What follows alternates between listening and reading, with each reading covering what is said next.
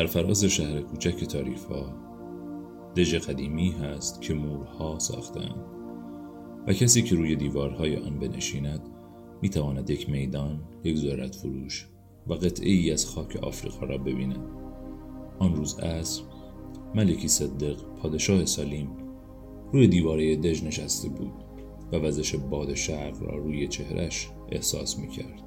گوسفندها ترسان از ارباب جدیدشان کنارش منتظر بودند و از آن همه تغییرات استراب داشتند. تنها چیزی که می‌خواستند آب و غذا بود. ملکی صدق به کشی کوچکی مینگریست که از بندر جدا می‌شد. دیگر هرگز آن جوان را نمی‌دید. همانطور که پس از آنکه یک دهم اموال ابراهیم را گرفت دیگر هرگز او را ندید. هرچه بود کارش همین بود. خدایان نباید آرزو داشته باشند چون خدایان افسانه شخصی ندارند. با این حال پادشاه سالیم صمیمانه برای جوان آرزوی موفقیت کرد. فکر کرد دریغ که به زودی نامم را فراموش خواهد کرد. باید چند بار تکرارش می‌کردم. در این صورت هر وقت درباره من صحبت می‌کرد می‌گفت که من ملکی صدق هستم. پادشاه سالیم. سپس شرمگینان به آسمان نگریست. بار خدایا همانطور که خودت گفته ای می‌دانم باطل اباطیل است. اما یک پادشاه پیر هم گاهی باید به خودش مقرور باشد.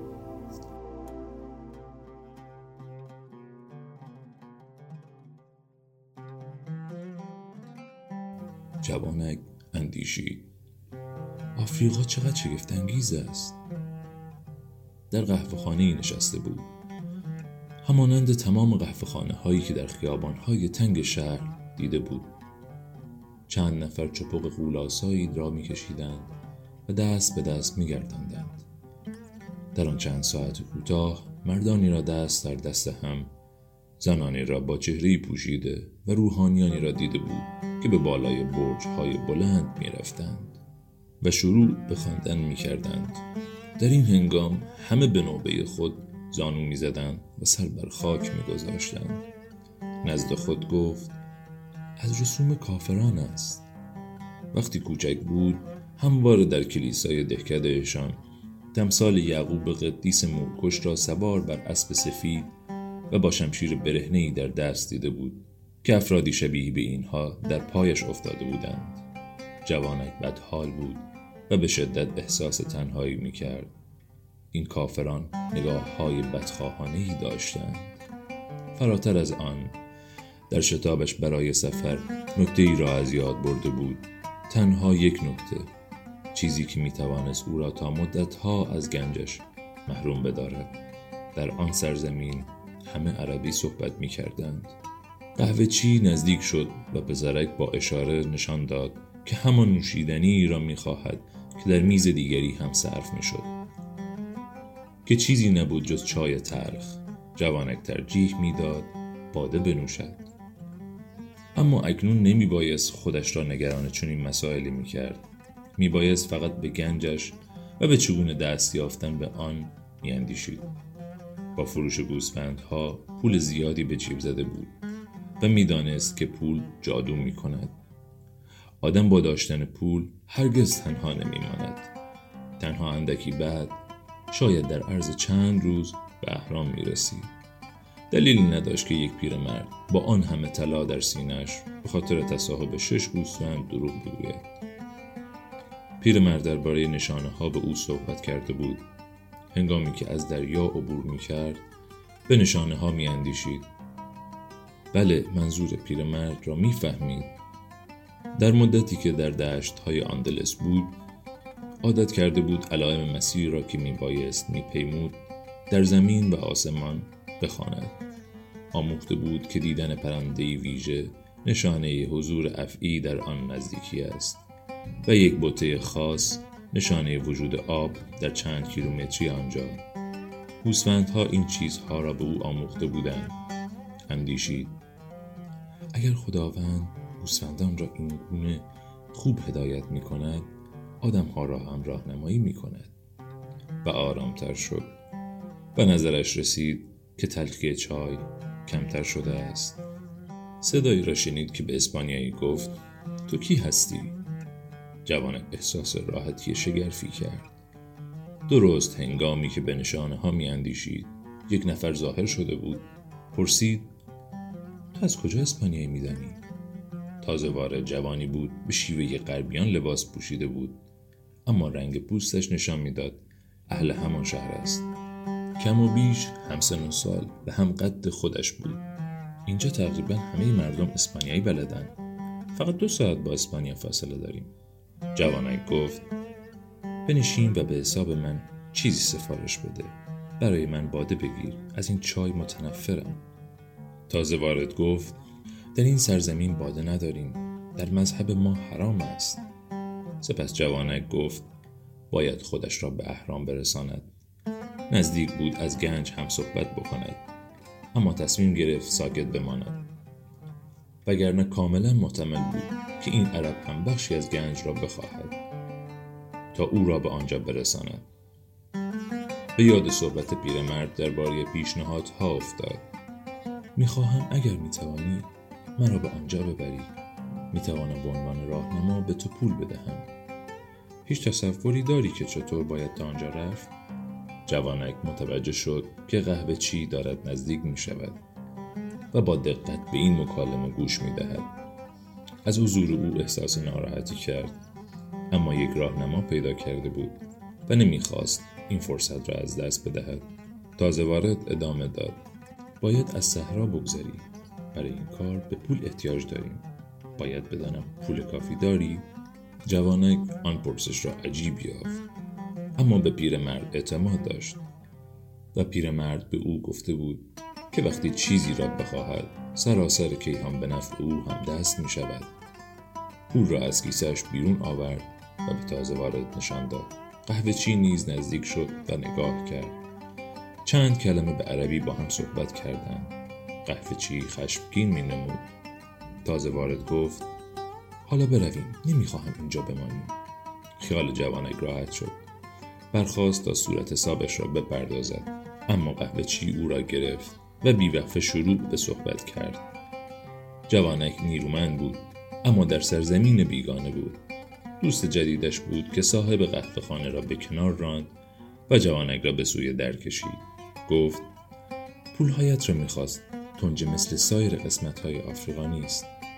در یک بندر هستیم و بندر همیشه پر از دزد است.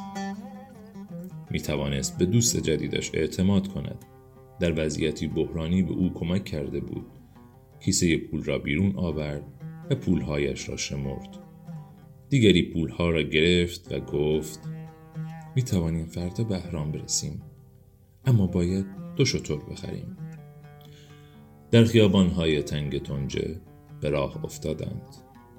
در هر گوشه دست فروش ها مشغول فروش کالا بودند. سرانجام به وسط میدان بزرگی رسیدند که بازار در آنجا به راه بود.